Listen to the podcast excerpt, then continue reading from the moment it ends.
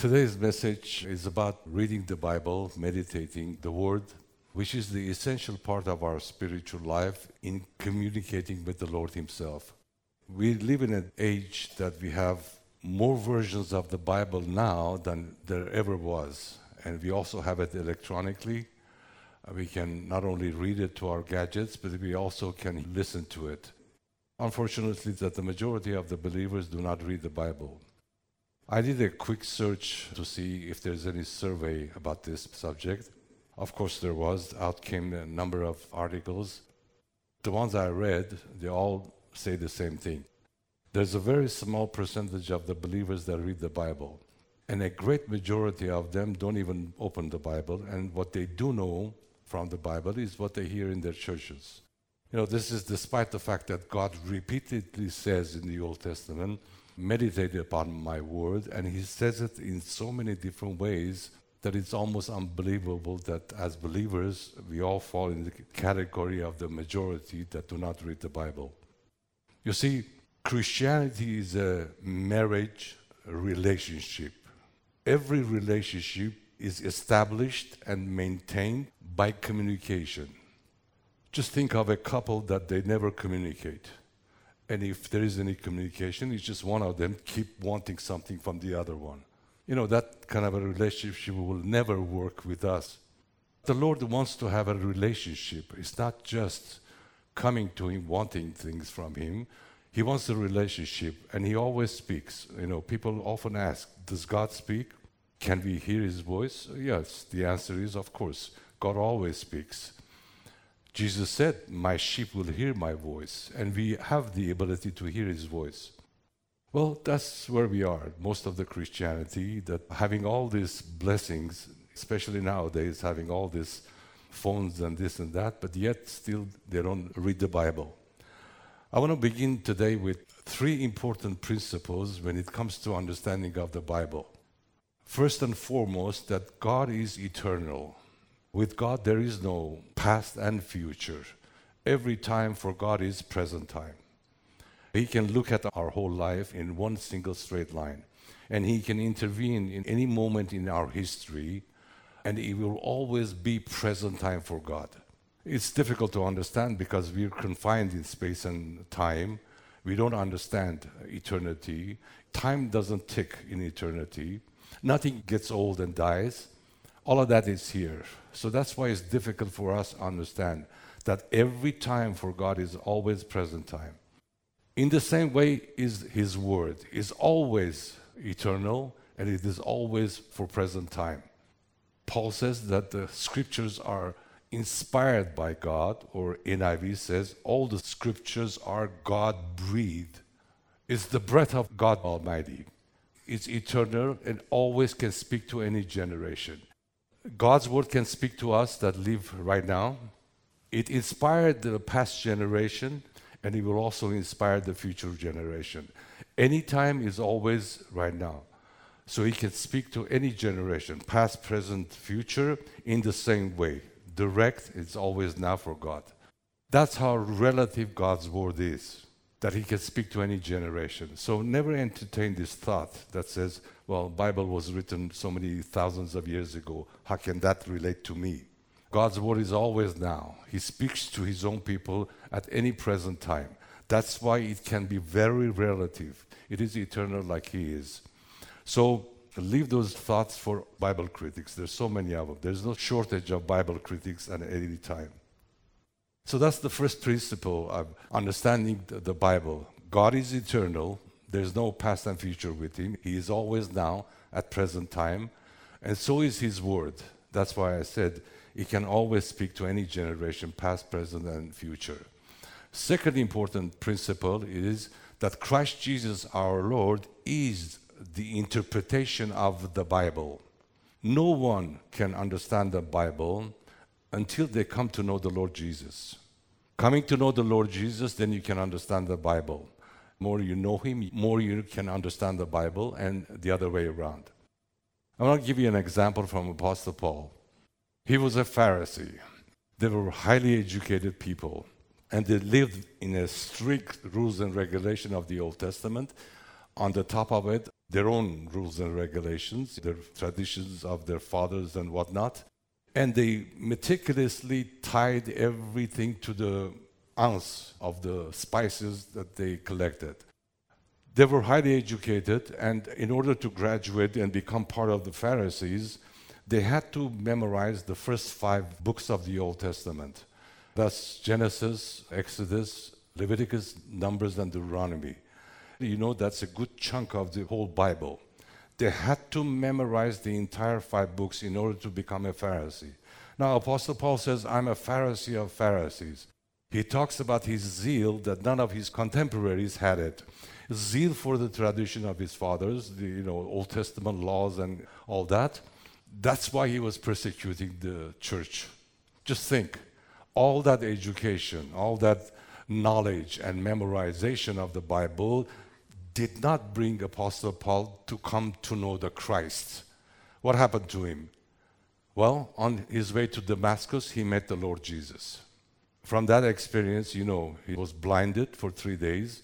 Three days later, Ananias prayed for him in Damascus. His eyes opened. In the book of Acts, when you read this account in the ninth chapter, it says that Paul began immediately preaching the gospel and proving from the scripture that Jesus is the Christ of God. What happened to him? Before he couldn't see anything, but once he met the Lord Jesus, that whole scripture he knew opened up for him to know that Jesus is the same Christ from the Old Testament. You have to know Christ Jesus, and for us, born again, we begin with that. We know him as our Lord and Savior, then we would read the Bible. That's why we can understand the Bible. So that's second principle in understanding of the Bible. Third one, equally important, the Holy Spirit is the interpreter of the Bible. There's nobody else can interpret the Bible.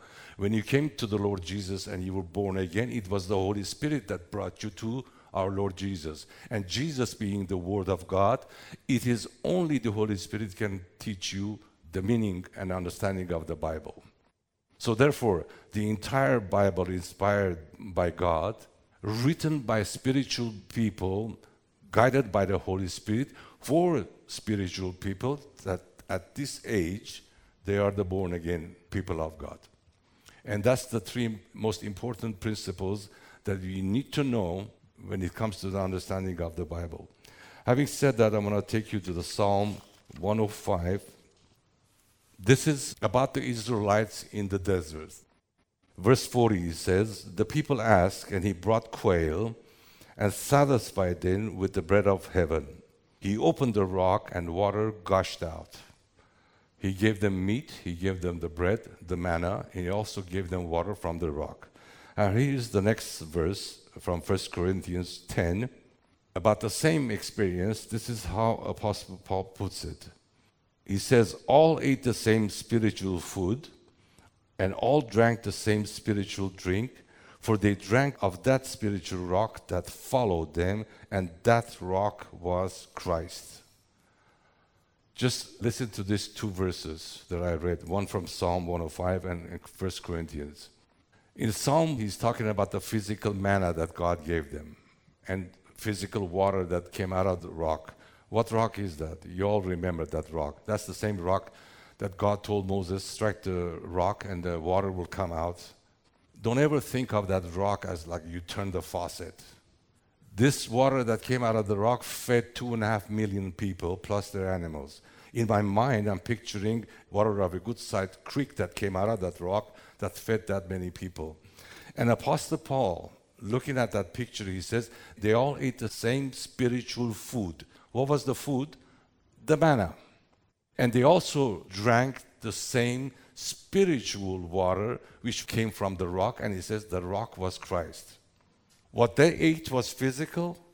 What we eat today and drink is spiritual. Here's the two sides of God's word, or Jesus being the word.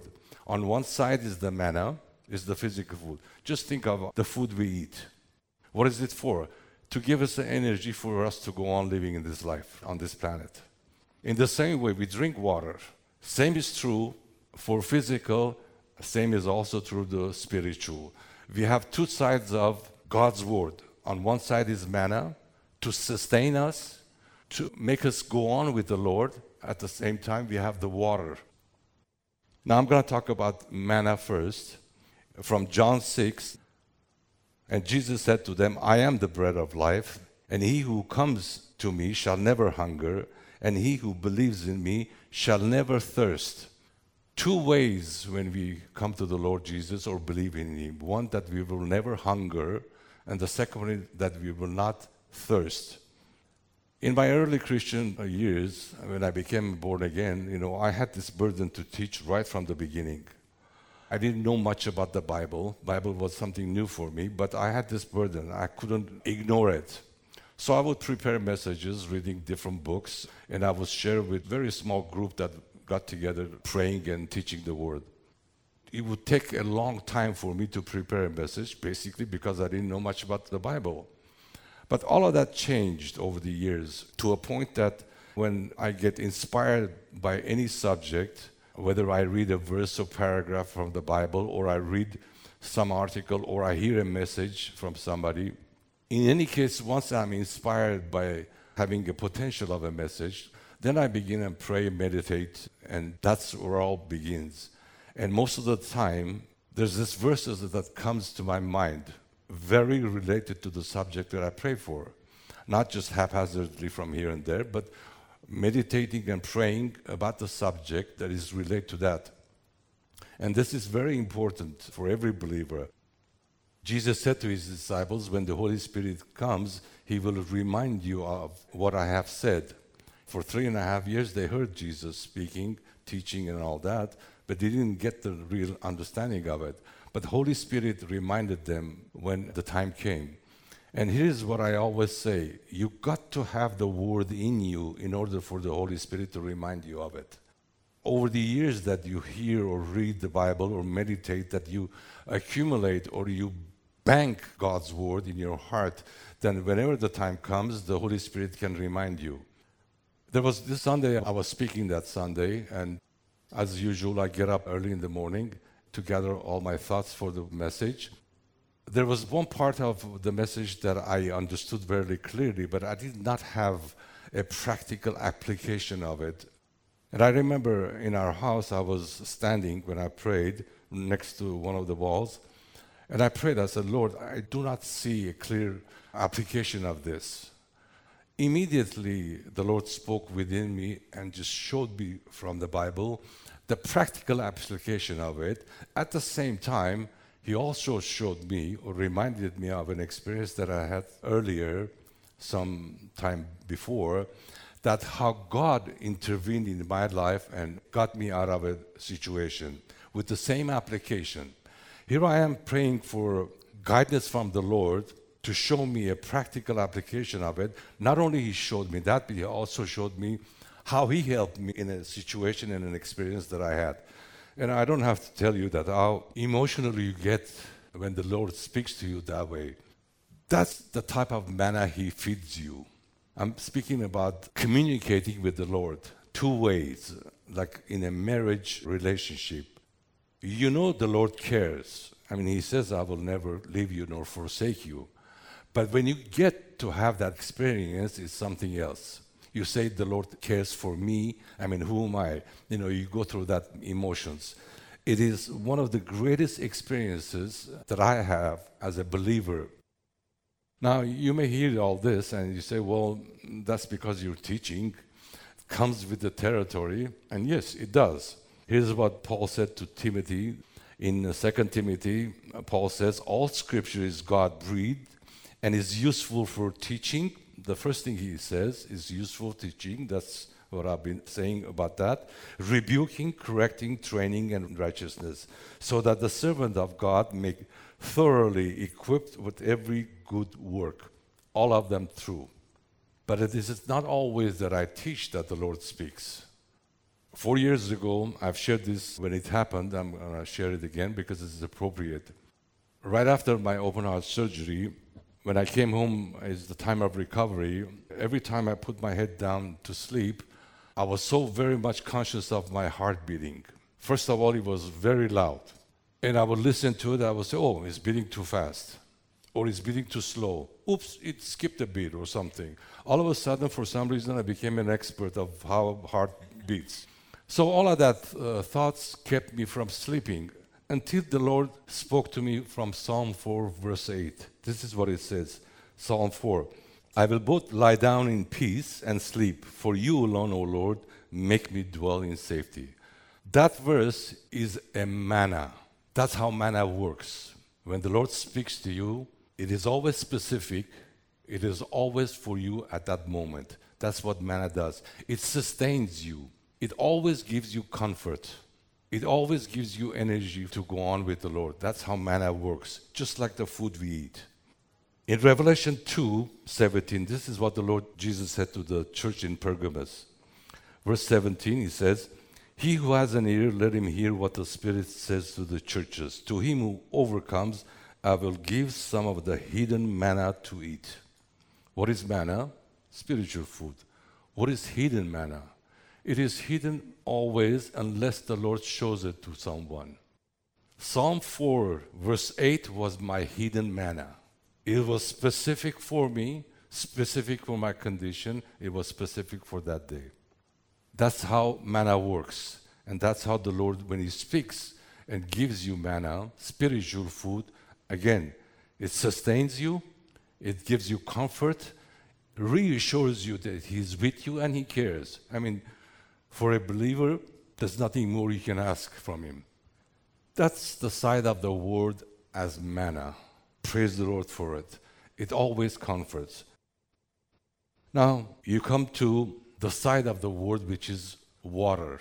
The power of the word as water. This is what Paul said to the Ephesians. Verse 25 Husbands, love your wives, just as Christ also loved the church and gave himself for her that he might sanctify and cleanse her, listen to this, with the washing of the water by the word. Manna always gives you comfort, but when the Lord speaks to you to the power of the word as water, always cleanses you, always washes you, corrects you, rebukes you in order for you to get in the right track. In book of Revelation, this is what it says. And to her, speaking about the bride, it says, and to her it was granted to be arrayed in fine linen, clean and bright, for the fine linen is the righteous acts of the saints. Did I read it right? The linen robe these believers are wearing is the righteous acts of the saints. That's what it says. It's not the righteousness we have that is a gift from the Father. You see, when we were born again, God literally took our sins and punishment and put it on Christ. In the same way, He took His righteousness and put it in our account as righteous. That's why we have right standing with God. That's the gift of the Father. It will never change. That's the immutability of God. That is God's unchangeableness that you will always have the right standing with God because that's what He did. That's what Christ did. You can never do anything to cause the Lord to love you less or more. I can live my entire Christian life as righteous as I can, or I can live my entire spiritual life as unrighteous as I can. That will not change our right standing with the Lord because that's the gift that the Father gave to whoever believes. That's a great work that our Lord Jesus did. However, what you lose is your standing towards God. And every time we live unrighteously or sin or continuously sin, we are defiling the garment that we are wearing. Not to become perfect, but we lose that stand. In my own experiences, I'm going to share one of them when something like this happens, the Lord speaks to you by the power of the word of washing. You always have the choice, and the choice is to repent or not to repent. As a believer, you know you're sinning, you know you're not in the right track, but somehow you convince yourself this is okay. We all do that from time to time. It happens to the best of us. But when the Lord speaks to the power of the word as washing like the water, something happens when the Lord speaks, and something clicks in you, and you turn around, you repent. And you say to yourself, enough of this, whatever it is you're in, enough of this. I want to live for the Lord. You turn around, that turnaround is repentance. That's always it is. In your mind, you turn around and you decide you want to live for the Lord. There's many things that happens. These experiences, I call them my turning points. In past messages, when I speak of my turning points, that is exactly my experience.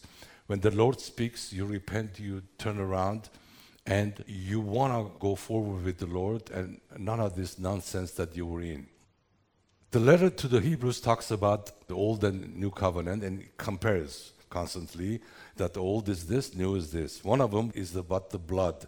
He says the blood of goats and animals in the Old Testament could never cleanse the conscience of the worshippers.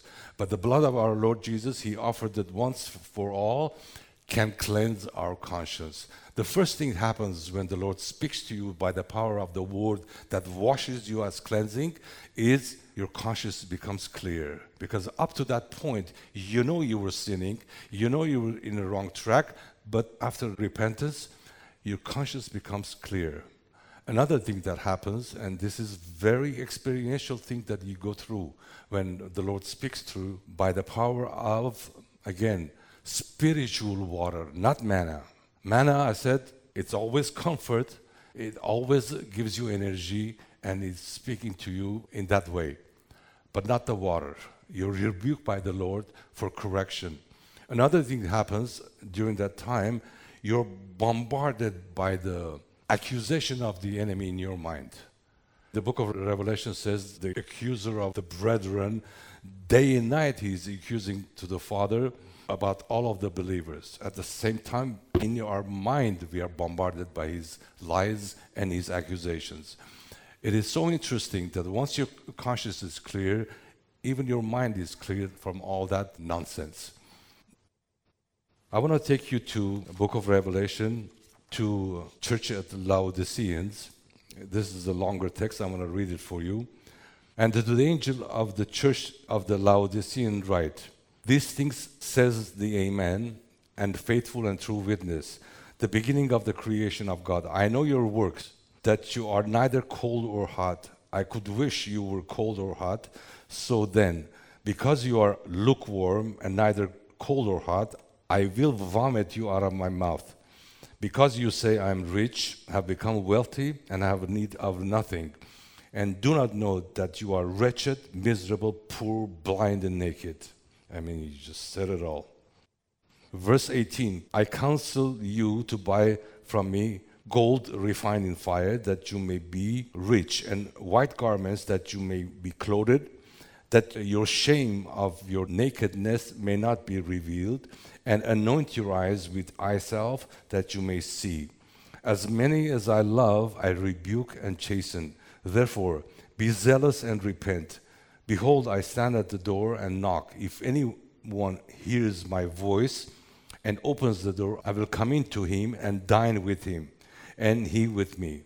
To him who overcomes, I will grant to sit with me on my throne, as I also overcame and sat down with my Father on the throne. He who has an ear, let him hear what the Spirit says to the churches. The Laodiceans, which is the last church that Jesus addresses, the first six churches, Jesus acknowledges their good points. After telling them their points, he says, Nevertheless, I have this against you. This is the only church that Jesus did not have anything positive to say. They were so far gone, these are born again believers, they are so far gone that they thought they were rich, but the Lord says, You are poor, wretched, blind, and naked. That's the condition of the church. This verses that it says, Behold, I stand at the door and knock, and whoever opens the door, I will come in. I'm sure you realize that the Lord Jesus is speaking to the believers, born again believers. Here's one more experience I want to share with you. This is years ago again. I was going through some financial difficulties. One time I came from work home and then I went out for a walk. I walked about an hour or so. I just prayed for the finances. I was in a situation that I didn't know what to do. So I prayed. I mean, how much can you pray for your finance situation? I mean, verbally, how many things can you say? Not much. It will take over one or two, three minutes telling the Lord this is the situation, you know, like He doesn't know. You don't know what to pray, so I end up praying in tongue, prayed in spirit. I would say 95% of the time I just spoke in tongues and prayed in tongues until by the time I turned to our street, there's a spot that I always stand because I get tired sometimes walking after an hour, just for like a 30 seconds or a minute. Then I regain my energy and I continue. As I stopped there, the Lord spoke within me, never audible voice, always within me.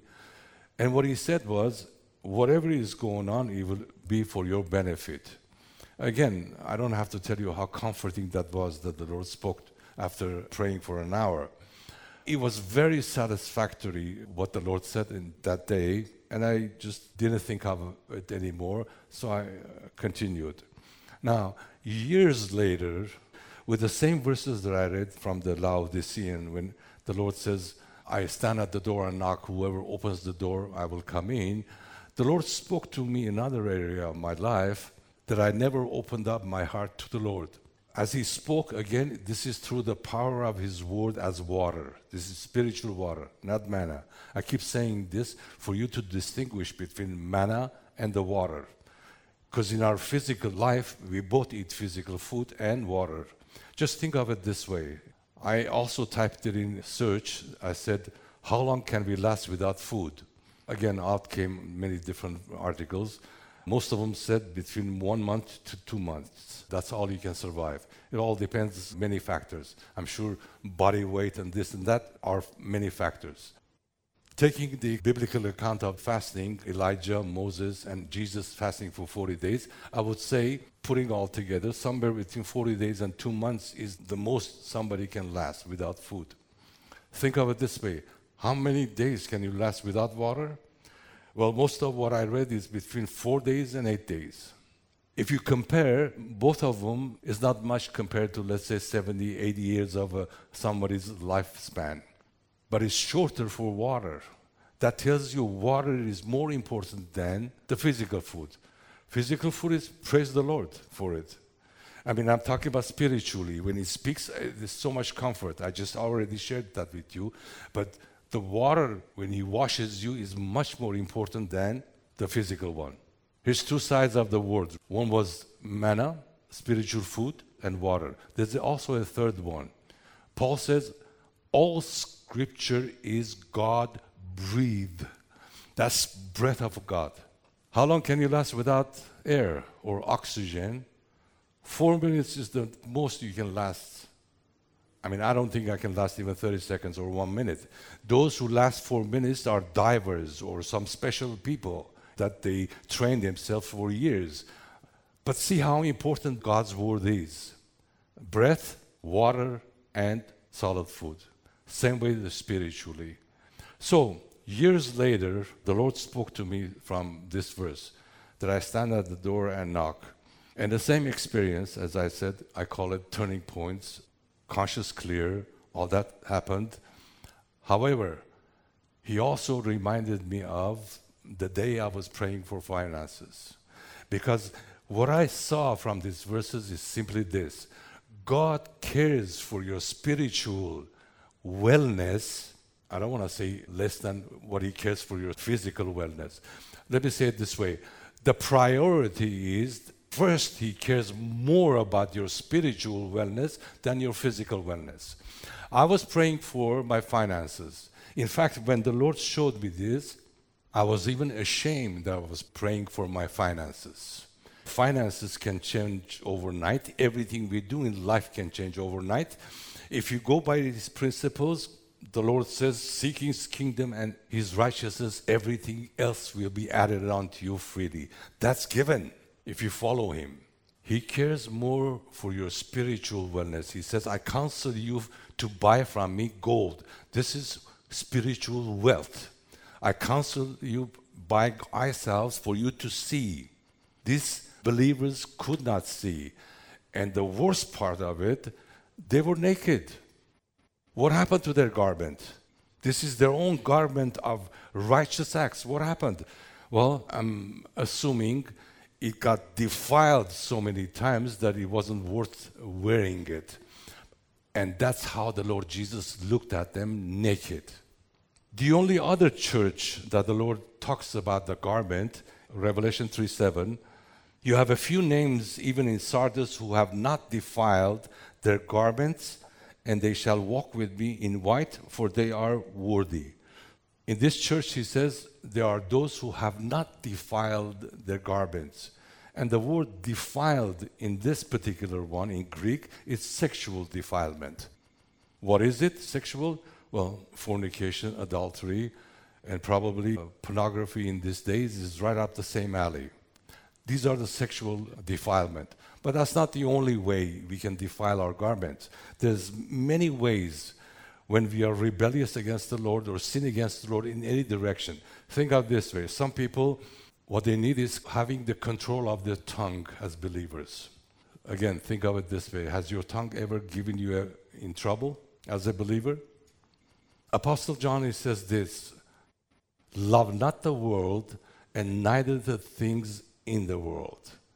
For the lust of the flesh, lust of the eyes, and the pride of life does not come from the Father, but from the evil one. He talks about three things lust of the flesh, that's probably sexual in nature, lust of the eyes. You can have lust of eyes in any direction you can think of. People will go for power, lust for power. Anything you lust after in this way, it's open and pride of life. These are three of the deadliest sins you can get in. Let me show you how deadly lust is from the Bible. Letter to Ephesians, Paul in the sixth chapter, he says, Our fight is not against flesh and blood, but against the principalities and the powers that do exist in the air. But there is a solution. These are the demonic forces that work with Satan. There's a solution. Solution, he tells you. He says, Put on the whole armor of God. And having done all, stand on your ground. Stand. That's the solution, he's telling you, against all these principalities, demonic forces. James, in his letters, he says, Submit to God, resist the devil, and he will flee from you. All of these things happens for the believer because the authority we have. He says, Submit to God, resist the devil, he will flee from you. But when it comes to lust, the Bible says, Flee from the lust. You cannot fight against it, just like you fight against the demons, and you cannot even resist it, like the resisting the devil that he will flee from you. The thing to do, the Bible says, run, flee from it. Don't fight it, don't resist it, because nobody can. That's how deadly lust is. Now, again, I'm not only speaking about sexual lust, but any kind of lust you go after. You see, the problem is when you read the word and meditate, you are storing God's word in you. That's the most important part of it, storing. God always speaks. He speaks to his people through his word. At the same time, the enemy is speaking. He speaks all lies, all accusations. And then you speak. God says the truth, the enemy lies. At the end, it all comes to this which one are you to believe? The truth or the lies that the enemy talks. And what you say will come out of the abundance of your heart. And it always comes down to this. Remember, if you side with the Lord, the truth, faith comes by hearing, and hearing by the word of God. When the Lord speaks, faith increases.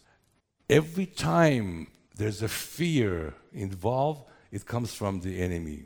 And you choose whether you stay in the fear and speak it that way out of your, the abundance, or you believe the Lord by faith, which is, increases your faith, and you speak, and that's where you stand.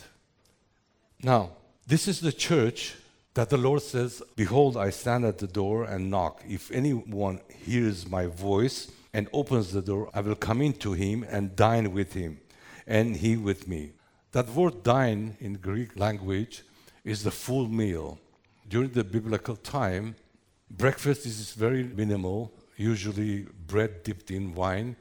Lunch is the same way, something as a snack or same thing, bread dipped in wine. But come dinner time, that was their meal that they spent time together and they made a feast. According to their means, every family made a feast and they spent time together for at least, not at least, up to three hours they would spend together in fellowshipping. The Lord says, If you open your heart, I will come in and I will dine with you. What do you think the Lord will do when He comes in? He's going to come in and physically sit down and have dinner with you? No. He will come in and feed you with the scripture and have time with you, fellowshipping with you. Here's what Amos says Amos 8, verse 11. It says, Behold, the days are coming, says the Lord God, that I will send a famine on the land not a famine of bread, not a thirst of water, but of the hearing the word of the Lord.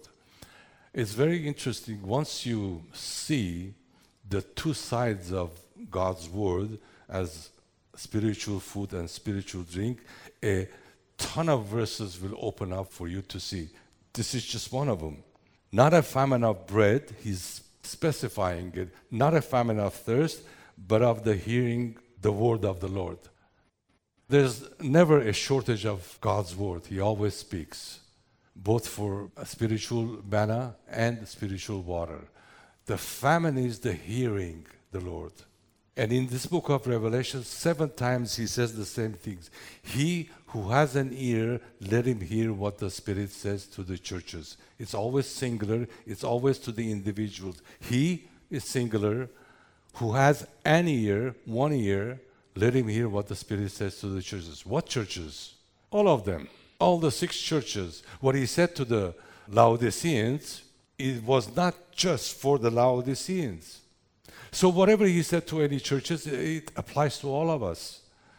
That's the thing. As a believers, you need to get in the habit of saying after you read the Bible or even you hearing a message, Lord, what are you telling me? What is it you're saying to me? What I'm simply saying today is this when the Lord speaks to you through the spiritual water, He wants to correct you. In what directions? Just think of any direction that you have not opened your heart to Him. That's all. He wants to come in, He wants to spend time with you. Again, I give you many examples, the areas that you've been rebellious against Him or unfaithful against Him for many years. I'm talking about the sins that you constantly commit and you constantly repent. That's the word for today. And if you're hearing the Lord, that's all He wants to do. Just get you in the right path and cleanse you. To have that garment, which is the righteous acts of the saint. At this point, I want to ask you all to stand up, bow your heads, and close your eyes if you want to open your heart to the Lord in any direction that you know of, nobody else knows, I know that we are not like the church at the Laodiceans. We're not in that condition. Of course, we're not. But I know this as believers, we all sin. But the point is, God doesn't want you to go on sinning. He wants to correct you. He wants to correct me.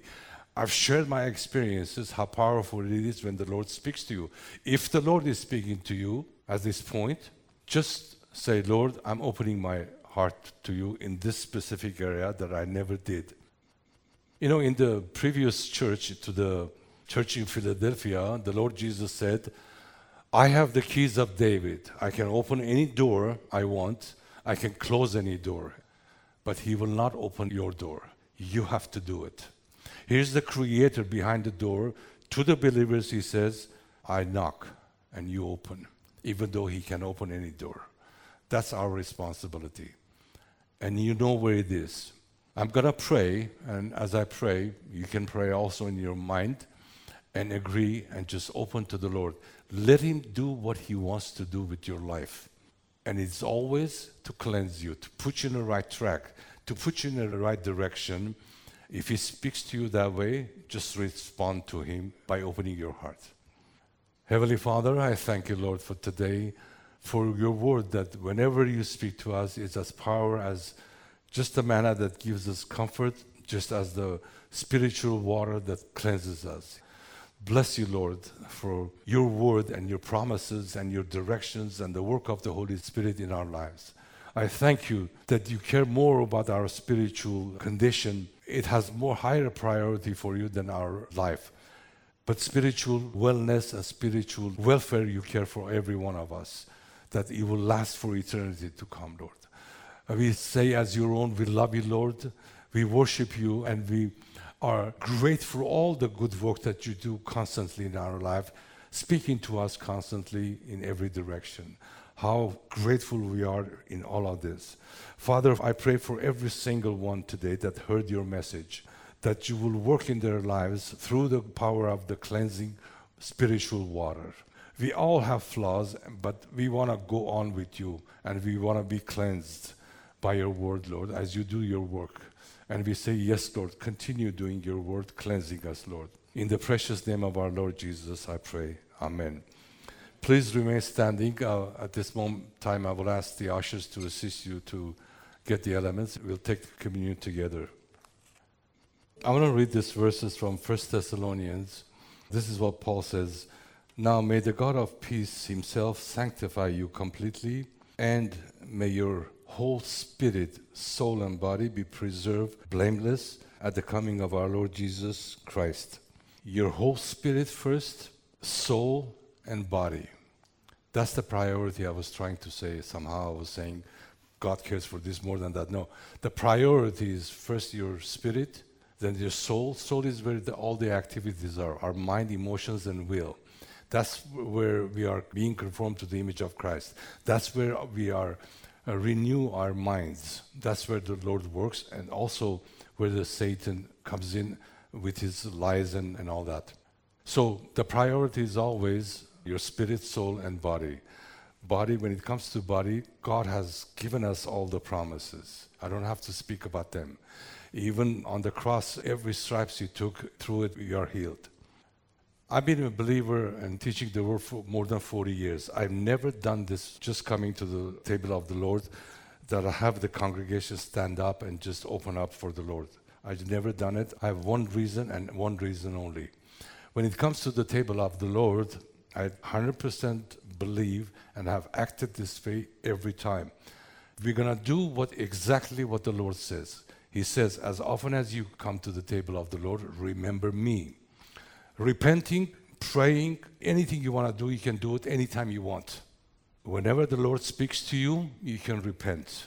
Whether it's He will give you manna or the, through the power of His spiritual water, you can do that anytime you want. But when you come to the table of the Lord, He says, As often as you do it, you remember me. And I've done it all these 40 years. And that's what we're going to do right now. Today's message was exception because of the, the way the word was. I just couldn't finish it without having you commit to the Lord what needed to be done for the message. What I like to remember today for the Lord, as always, there's many ways you can remember our Lord Jesus. As more you know Him, there is more ways. We can never exhaust Him. Just the same way you can never exhaust the Word of God, you can never exhaust our Lord Jesus in knowing Him. I especially want to remember Him today for the power of His blood. Not only He has forgiven us through His blood, but He can also cleanse our conscience, conscience of the worshippers. You see, through the blood of our Lord Jesus, our spirit is cleansed, but through the spiritual water of His Word, He cleanses our soul. That's where we need the cleansing. That's where we wear that white linen garment, which is the righteous acts of the saints. Don't ever underestimate what that is. We've been teaching the message that God has given us, the message of the kingdom and everything along with it, which is great. That's what we've been doing. But I don't want us to get to a place that neglect the principles, the fundamental principles of living righteously in today's message, I shared from my own experience more than I wanted to. Usually I don't want to, but it's appropriate sometimes, and I have to do what I have to do. I always remember that I have to be in my father's business whether I like it or not. The reason I don't like that because I don't want anybody to follow me as my example. I want you to be inspired by the word of God and by the Lord and the leading of the Holy Spirit whether I like it or not, eventually all of us are example for one another. Eventually we will be. Again, I like it or not, that's how it is. I cannot live unrighteously and be a bad example for the rest. I'm not saying to be perfect. We will never become perfect. We already have right standing with God. That's a gift. We're not shooting for perfection, but living righteously is the, our garment that we live. That's important to go on with the Lord. Let's take these elements together. I will pray also for this. Heavenly Father, I thank you for our Lord Jesus, for the power of his blood, that through his blood, not only you washed us, cleansed us, forgiven us, Lord, but you say you don't even remember our sins. As far as east is from the west, you have forgiven, and you don't remember our sins. How blessed we are, Lord. Through the blood of our Lord Jesus, you have cleansed us, and through your power of your word as water, you are cleansing our soul, preparing for days ahead and the future, Lord. As you only say, we love you, and thank you for all the good work that you do, Lord. Blessed be your holy name. May you be glorified and blessed among your people right here every time we come together. In the precious name of our Lord Jesus, we thank you. Amen. Let's take it together. God bless you. We'll see you next time.